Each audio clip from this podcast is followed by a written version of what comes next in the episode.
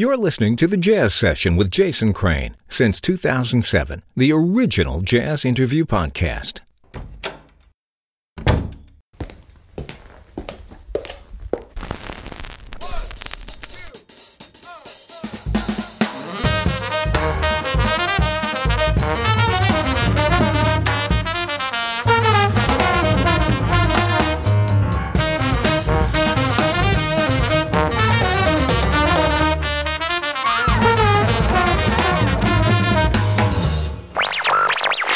Lesson 1 Basic Hip. Welcome to the Jazz Session. I'm Jason Crane. This is episode 620 for July 5th, 2023. On this episode, bassist Mark Dresser. Members of the Jazz Session also get This I Dig of You, the Patreon bonus show on which I ask the guest to talk about something non musical that is bringing them joy. Mark talks about walking on Torrey Pines Beach. You can hear the bonus episode by becoming a member for five bucks a month at thejazzsession.com slash join. You'll also get early access to every episode of the show, occasional behind the scenes info, other bonus episodes. Plus, for every episode, I choose one Patreon supporter to name as the sponsor of that episode. This time around, you can thank Mike Watson. Thanks, Mike. Mark Dresser's new solo bass album is called Tines of Change. Here's the opening track.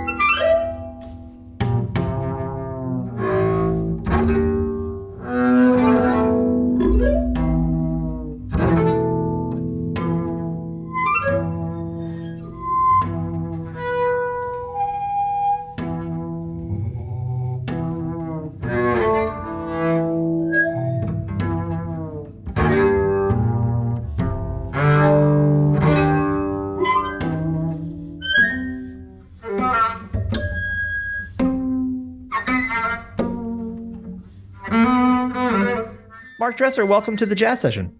Thanks, Jason. Pleasure to be here. We're here to talk about a new album called Tines for Change on Pyroclastic Records, which is a, an album of solo bass performances, not not your first one of those by a long shot, but kind of a further development uh, along this evolutionary path of finding new sounds in the bass. And maybe we could just start there and talk a little bit about that path, this kind of multi-decade uh, experimentation with what other sounds can be not only heard but recorded and amplified on a bass. Well, I mean, th- this started, you know, as a teenager, and I find myself goofing around and finding stuff that was not, you know, uh, that was interesting to me, and uh, and I would try to figure out how to how to utilize it. But most of the stuff, particularly bitones, are so soft. Bitones are the the the length of string from the nut of the bass to the finger, not from the finger to the bridge. So this is usually the inaudible part. So I started becoming uh, interested in that once I heard, was able to correlate uh, the interval I was getting with the Foxy Lady interval. And uh, then it's so, eh, you know, it was about sound, but it was really about expressive music making. So it's like, it's not just like about sound. It's about fi- it's about emotion, and it's about trying to find context for sound and what it means, you know, and where and where it fits. There are some there are sounds that I've stumbled upon, happy accidents, and other things that you know. Uh, and, and, and in those cases, sometimes it takes decades till I find a real good use for it and like the the something that I've been able to do for since the 1980 was play subharmonics, which is pitches that sound below the octave, an octave below the pitch I'm playing.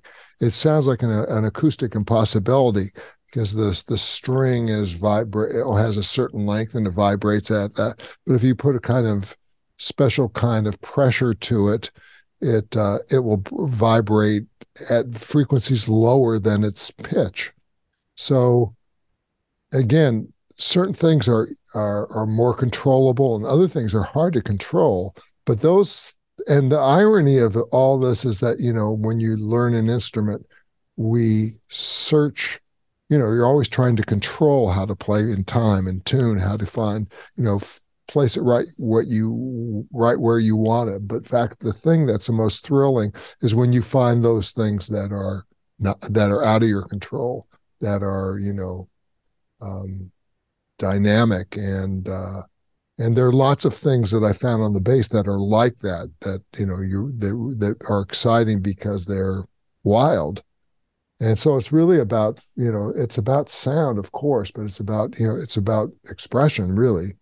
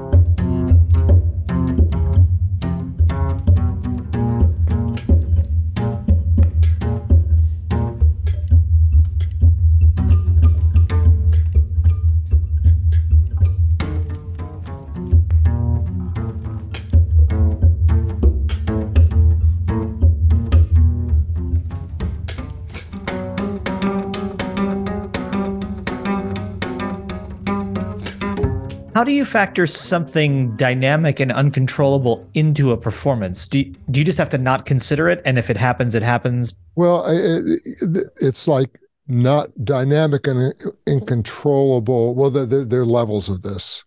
Like, I mean, I most times I when I play like a solo concert, even though I did a concert release con uh, CD release concert the other night, I did not, even though I knew every piece on the CD, they were as I uh, they were edited improvisations, and if I try to recreate that, that's never going to really allow me to surf this moment.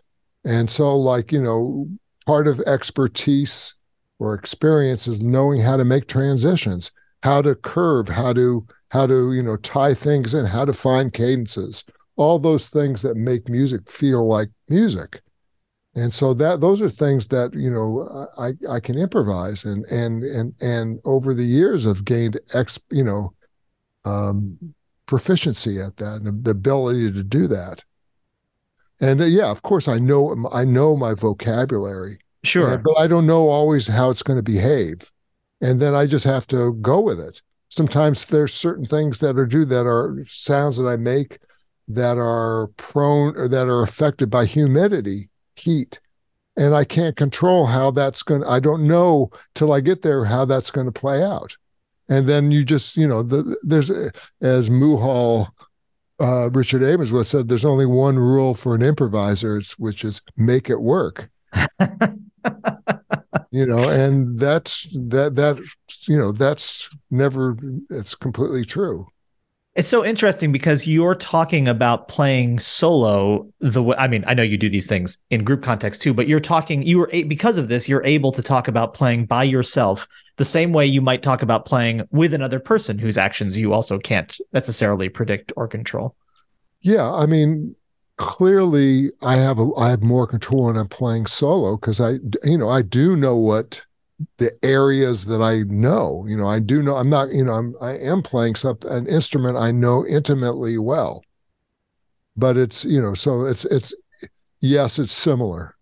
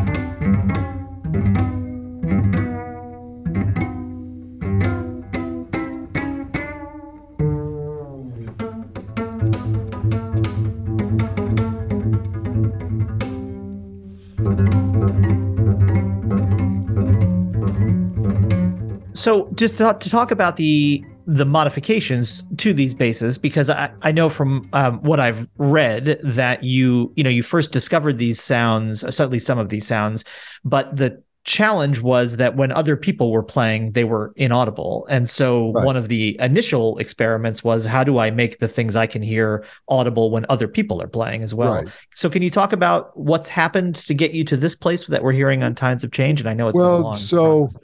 In the early '80s, I was just recording these, you know, the, the these bitone, these really soft but expressive, interesting polyphonic qualities of the string I was recording them with microphones, which was terrific. Except you can't once you play with someone else, everything that you find, uh, many things that I found interesting were inaudible. So then it was I met a guitarist, Tom North, who had pickups uh, mounted on his headstock, exactly what I wanted to do. And I asked him about. it. He said, "Well, steal the idea." So I.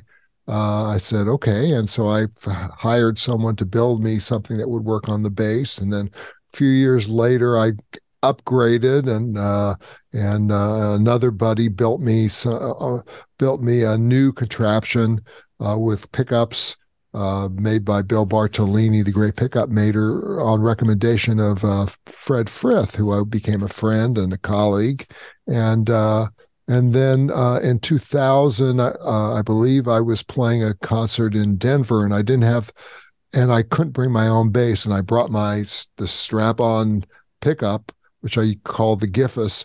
And I was telling Kent, man, I really one day would love to have these these pickups built into a fingerboard because this is just it changes the weight of the instrument. This thing was getting you know unstable mechanically, not not electromagnetically, but and so he said, "Oh, that's an interesting idea. Let me work on it." And so he built for me over nine months uh, a set of pickups that I had put in to my, uh, my three quarter Hungarian bass, and he nailed it. He nailed it on on the first try. He's so precise, and so and then I eventually had him build, put him in every bass I play. This is Kent McLagan, right? Kent McLagan from Denver, Colorado, who's a wonderful bass player as well as a, a mechanical engineer, and uh, and has an incredible ear and uh, and is meticulously as a meticulous craftsman. Uh, he can just, you know, he's just. I, I, can't say enough about Kent, and he was building basses, and he it was new, and he was not working for. He wasn't a luthier. He was just like, oh, this is. I like the way this bass sound. What if I made my own? And his model was, what if I made a bass that was uh, made out of sustainable materials that was inexpensive that anyone could own one, which is completely a different paradigm than fine luthery, which is how much can I make an instrument to command the greatest dollar? so finally in 2014, I asked him to build me an instrument, which he did. And then I, and of course, that included the internal pickups, which now we had in two different places. And we had refined the placement of the second location.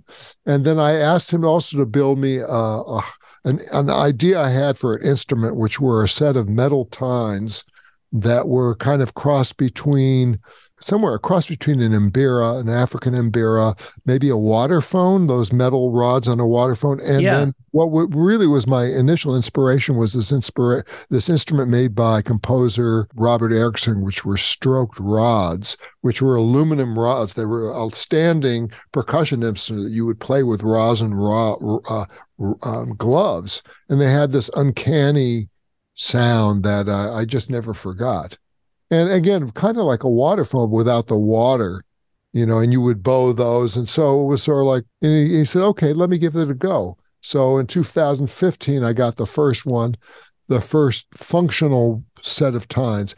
Since 2015, I think we're on our 11th iteration of the tines. So he's made me different metals, different mounting systems, different initial concepts, different tunings, and now now everything's tunable. And uh, so it's really it's really you know and again it's like only i'm asking for this. You know it's just like this is like a you know this is this is a labor of love. That's all that's all you can say about it. The thing about the tines that are so interesting and I didn't know when we got into it is that they they have a very different overtone series. They're not like a string.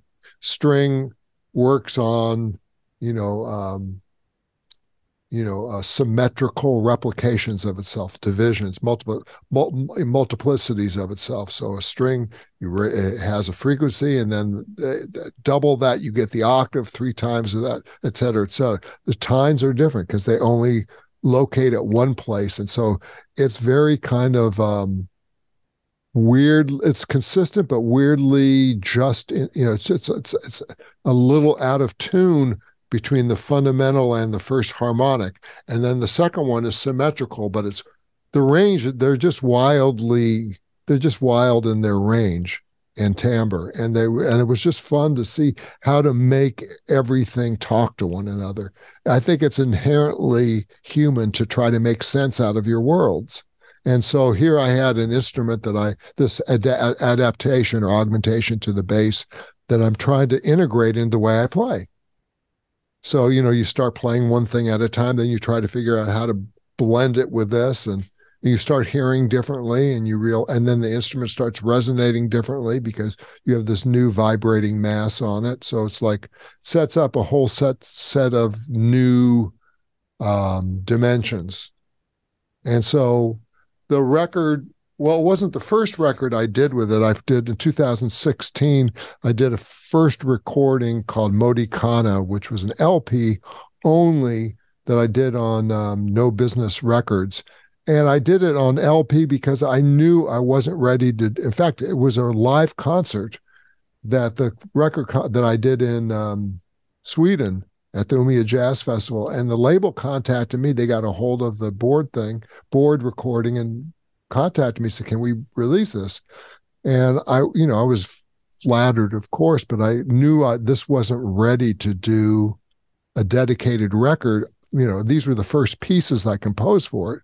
So I just did a limited edition LP. And so, because I knew that I wanted to do a book and I wanted to do a definitive uh, recording uh, with the Tines as as a central component of it, and that's what this CD is and you know and as uh it was rec- the initial tracks were recorded in 2019 and then the pandemic hit and the engineer uh, alexandria smith a brilliant engineer who was a former uh, student at ucsd got a job teaching at loyola university in new orleans.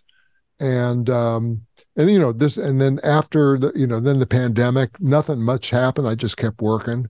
And then we 20 summer 21 we started mixing and editing editing and mixing the cd and mastering it. So then we had 40 good minutes and i sent it to two labels and they both uh, two people immediately said we want to put this out and i said that's great but i want to wait i want to i'm getting kent's going to make me a five string which was unexpected i didn't expect that i was going to order a five string but he had a, he made this bass that was so sonically compelling i said I got to get one of these. And uh, and he's so reasonable that uh, that uh, I could uh, do it. And I had the bass last August, and then we recorded this thing. I, I can't remember if it was it was October or December, and then we mixed and mastered. We had four new tracks, and then by the by the end of the year, we submitted it to uh, Pyroclastic, and now it's out.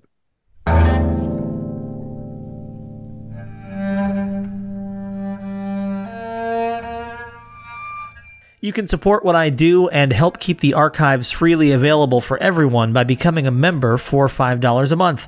You'll get a bonus episode with every regular episode, plus early access to every show, additional bonus material, other behind the scenes updates. You can become a member today at thejazzsession.com slash join. Thank you very much. I write press releases and artist bios and liner notes for musicians. I've done that for many of the folks you've heard on this show and others too. I also help work on Wikipedia pages and do social media media management. You can see samples of my work at cranewrites.com. I would love to write for you, so check out the samples and get in touch. Now back to the episode.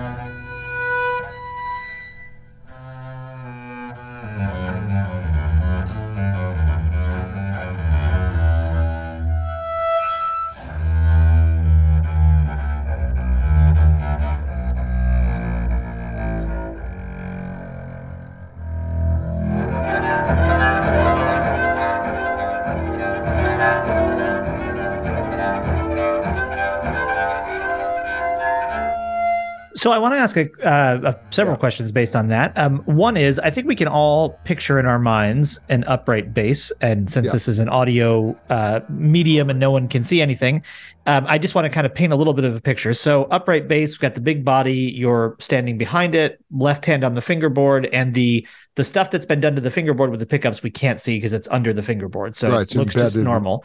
Yep. But then your right hand, which would either be uh, plucking the strings or holding a bow, somewhere down there are these tines. So if we're imagining this bass in our heads, where are we seeing the tines Okay, and how so- are you playing them? So the bridge is the point where the string goes over and then connects to the tailpiece, which holds it.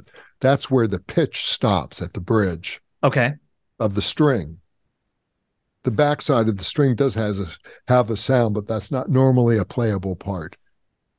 The tines fit on a secondary bridge that fit on the back side of the bridge. So it doesn't interrupt with the normal strings and the tines that protrude between the silk ends of the string. So because the bridge is a high point, they slope down to the tailpiece. The tines poke through that. So Okay. I'm able to play it there. And so And you can either pluck them or bow them depending on how you're playing. yes, exactly. Okay. Much And- much more comfortable to bow them than to pluck them. But yeah. Just because of the resistance, the fact that they're no, no, no, rods just and- because the distance from my you know, I have to bend over to, to gotcha. Yeah.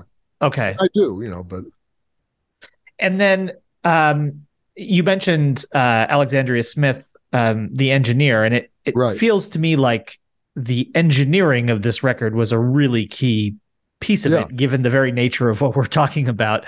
Uh, can you just say a little more about that? About Well, I mean, you know, t if the idea was to, I mean, first of all, the, the the these areas are kind of are inherently not loud, They're- and they're and so the idea was how do you blow up, how do you make this this vocabulary as vivid and integrated as possible? And she had just a really, uh, you know, in your face aesthetic how you know how to make this really super present and i you know when i recorded uh, unveil that was my uh, 2006 i think solo cd that Roz Macy and i who's a wonderful uh, musician and uh, engineer of on his own did that kind of recording. And that's what i i really wanted that super presence. And she got it you know really got it. And so like we you know we were yeah. So she and then you know together we edited the the, the music. And so to talk about the editing process, which was the third uh, piece of that that I wanted to get into, um, is this kind of a like a studio as instrument thing, or is Yeah. it just going through and finding the sections that you want to pull out, or uh, how much editing is editing?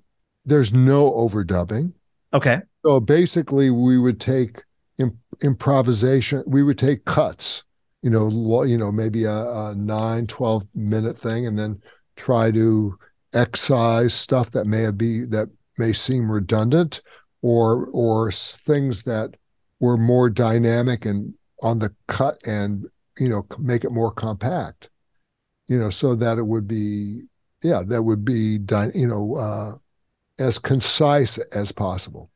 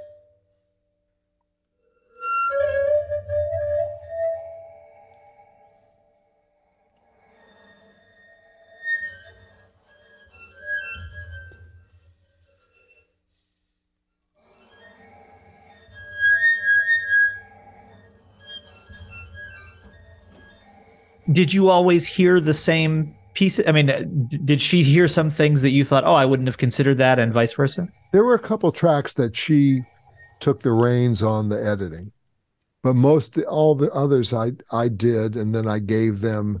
I would do it in Logic, and then I you know I do like a. I'm, I'm not an artful editor, but I would make kind of dummy tracks eh, because I have you know I'm able to do that and be able to you know show these precise things where I heard where these things where the transitions were and and uh, what would juxtapose well against another thing. So yeah, I mean it's it's it is composition in the sense, but it's a different scale. I mean, I used to do the same thing, but I would I would um, you know transcribe things and then try to recreate them. But that you know, and that's how I did this piece in 2000, uh, 1983 uh, Trenchant. I worked with uh, another uh, engineer kind of collaborator named Lamont Wolf, and we spent six months on one piece, a nine minute piece, spending, you know, eight hours a day, twice a week, really like, you know, you know, curating, you know, all these areas. So I this is a process I've been involved in a long time. Back then, when I was doing these tap these bitone tapping techniques, I really I I I would I didn't understand how how it really worked. I, I, I, you know, I, I noticed that I would get these pitches, but I didn't, I didn't know how to name. them. I didn't know what I was getting. So I would find these things, then we would edit and find things, and then I would transcribe it, and then teach myself how to play it again to recreate it. So that was a much more laborious process and um, and valuable one. But now I have a much, I you know, now I really have a greater understanding after having done this now for 40 years more you know things i think even things i didn't understand as as uh, late as 2017 how to even think about multiple pitch segments on one string how to organize it in my brain in terms of what the resultant pitch was what was the fundamental what was the you know anyhow that i i'm getting way into the weeds of, uh, it's fascinating nerd, bass nerdiness, but uh, yeah. I wanted to ask you, um, uh, I guess, a more, a more, philosophically minded question, which is in the the written materials that accompanied this record, uh, three yeah. names came up, uh, and those were Charles Mingus, uh, Jimi Hendrix, and one that I hadn't heard before, which is uh, Bertram Turetzky or Bert Turetzky. Yeah. And yeah. I wondered if you could just say something about each of them, and and maybe whatever sort of uh, permission or inspiration you you took from their playing to get to what we're hearing now? Well, I mean, no doubt the impact of. Uh, I mean, I was a teenager and heard Hendrix live, you know, back back in the day. I you know, so like, and then I, you know, and I and me I heard the connection between feedback and playing Ponticello, and I realized I can do that on the bass. What is you know, Ponticello? it's by playing by the bridge where you're not getting the fundamental frequency, you're getting the overtones. Okay. And that was something that he, you know, he would, you know, he would get the guitar really close to the amp to get those high frequencies that were again wild and kind of grossly controllable. and that was the quality that I w- was referring to earlier. And I heard that. I said, wow, this is a green light. And then Mingus, you know, the expressivity of his playing and the power and the, you know, and the, you know, just there was something liberating about his music making and the guts and uh, the pers- power of his person musical personality and the great compositions and the and all the stuff he you know his rhythmic you know the metric the rhythmic propulsion of his playing the dynamicism of his playing. It wasn't the bass player playing a, a, a groovy pulse. It was like dynamic changing the music. And that really spoke to me. I said that you know th- i want to do that. I want the whatever that is i want to be a part of that and then uh, bert turetzky similarly i heard him when i was 16 or 17 in los angeles perform and i had been warned about him like don't do that you know, you know by my very wonderful but conservative teacher and uh, I heard him play, and it was the most colorful, rich, dynamic bass sound I had ever heard. I'd never heard anything like it. In what and context? I don't know anything about he was, him. What he was playing. He was well. He he was uh, he's still alive. He was a, a bass soloist, and he probably con- had more new music commissioned to him, uh, commissioned for him than any uh, musician in the history of the instrument. So he was a champion of contemporary music, particularly contemporary solo bass music. And he made a career out of that and you know commissioning pieces from noted composers as well as students. And so I heard that and I spoke to him afterwards. He said, Well, kid, where are you going to school? And I, where are you going to college? I said, I'm going to go to Indiana University. I guess I probably was, I guess, 17. I knew I had applied, had been accepted. And, he, you know, he looked at me and he says, You're not going to last there. you know, when you're ready, get, which, because it was a very conservative, but wonderful place. But it was, you know, after three weeks there, I gave, I, I, I gave him a call and he sent me an application and, and I moved there the next year and started studying. Where was he at the time? This is at UC San Diego, where I teach. So, but my path was not linear. I dropped in and out of. It took me 11 years to finish a bachelor's degree. I drop out. I got to. I was playing with the Black Music Infinity, that band led by Stanley Crouch with Bobby Bradford and Arthur Blythe, and the younguns were uh, David Murray, D- James Newton, and myself. And uh, you know, we did that for several years until everyone started to move to New York. Arthur first, then David, and then I took a three week vacation to New York that uh, lasted two years. And I, you know, th- threw a brick through my back window of my VW van, and, and we ended up parking it in New Haven. And after the three weeks were over, I said, "Well, why are we going back to San Diego?" So uh, I moved to New Haven, and that's where I met my lifelong friends a composer Anthony Davis, who I still collaborate and play his music to this day, and as well as Gerry Hemingway, the great drummer, and uh, uh, and I met Pheeroan akLaff there, and Robert Dick, and you know uh, uh, Wadada Leo Smith. I was playing concerts. Anyhow, it was it was life changing and completely not planned. It was just you know I was just happened to be at the right place at the right time and had the uh, you know, and just went with how I felt about where I wanted to be.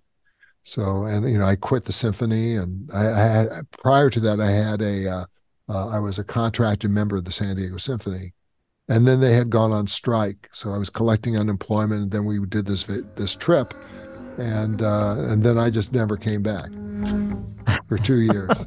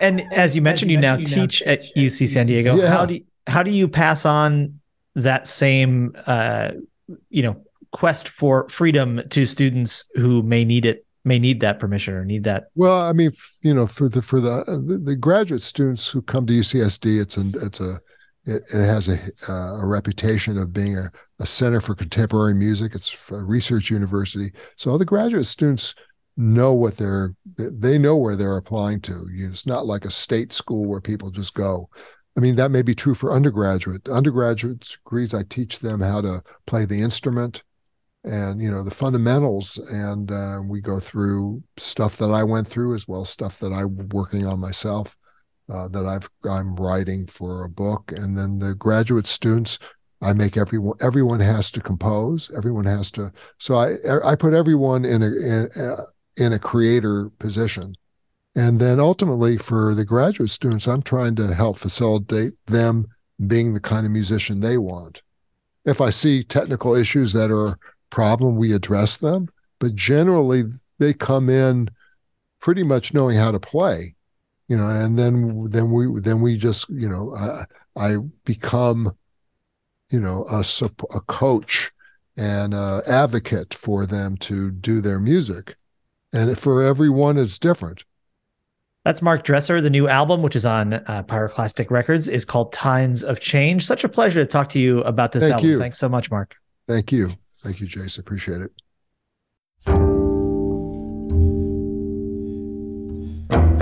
Thanks to my guest for this episode, Mark Dresser. Thanks especially because for the second time in 20 years, I accidentally erased the entire interview and we had to do it again. And Mark was really, really nice about that. Thanks also to the members who support this show and to the Respect Sextet at respectsextet.com for the theme music and Sarah Walter for the logo. You can message me for more info about Sarah, jason at thejazzsession.com. Chuck Ingersoll is the voice of the intro. You can hire him at hearchucknow.com. Follow the show on Twitter at Jazz Sesh, J A Z Z S E S H, and on Instagram and TikTok at The Jazz Session.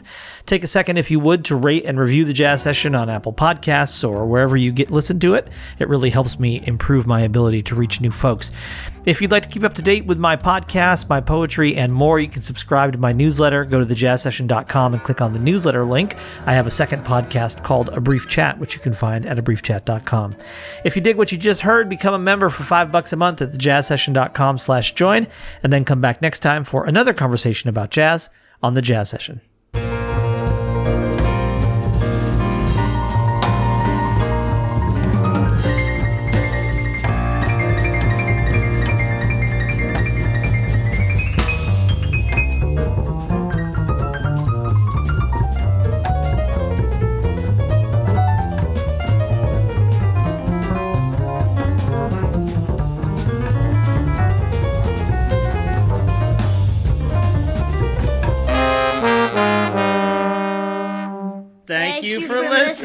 Everybody. Bye. Bye. Bye.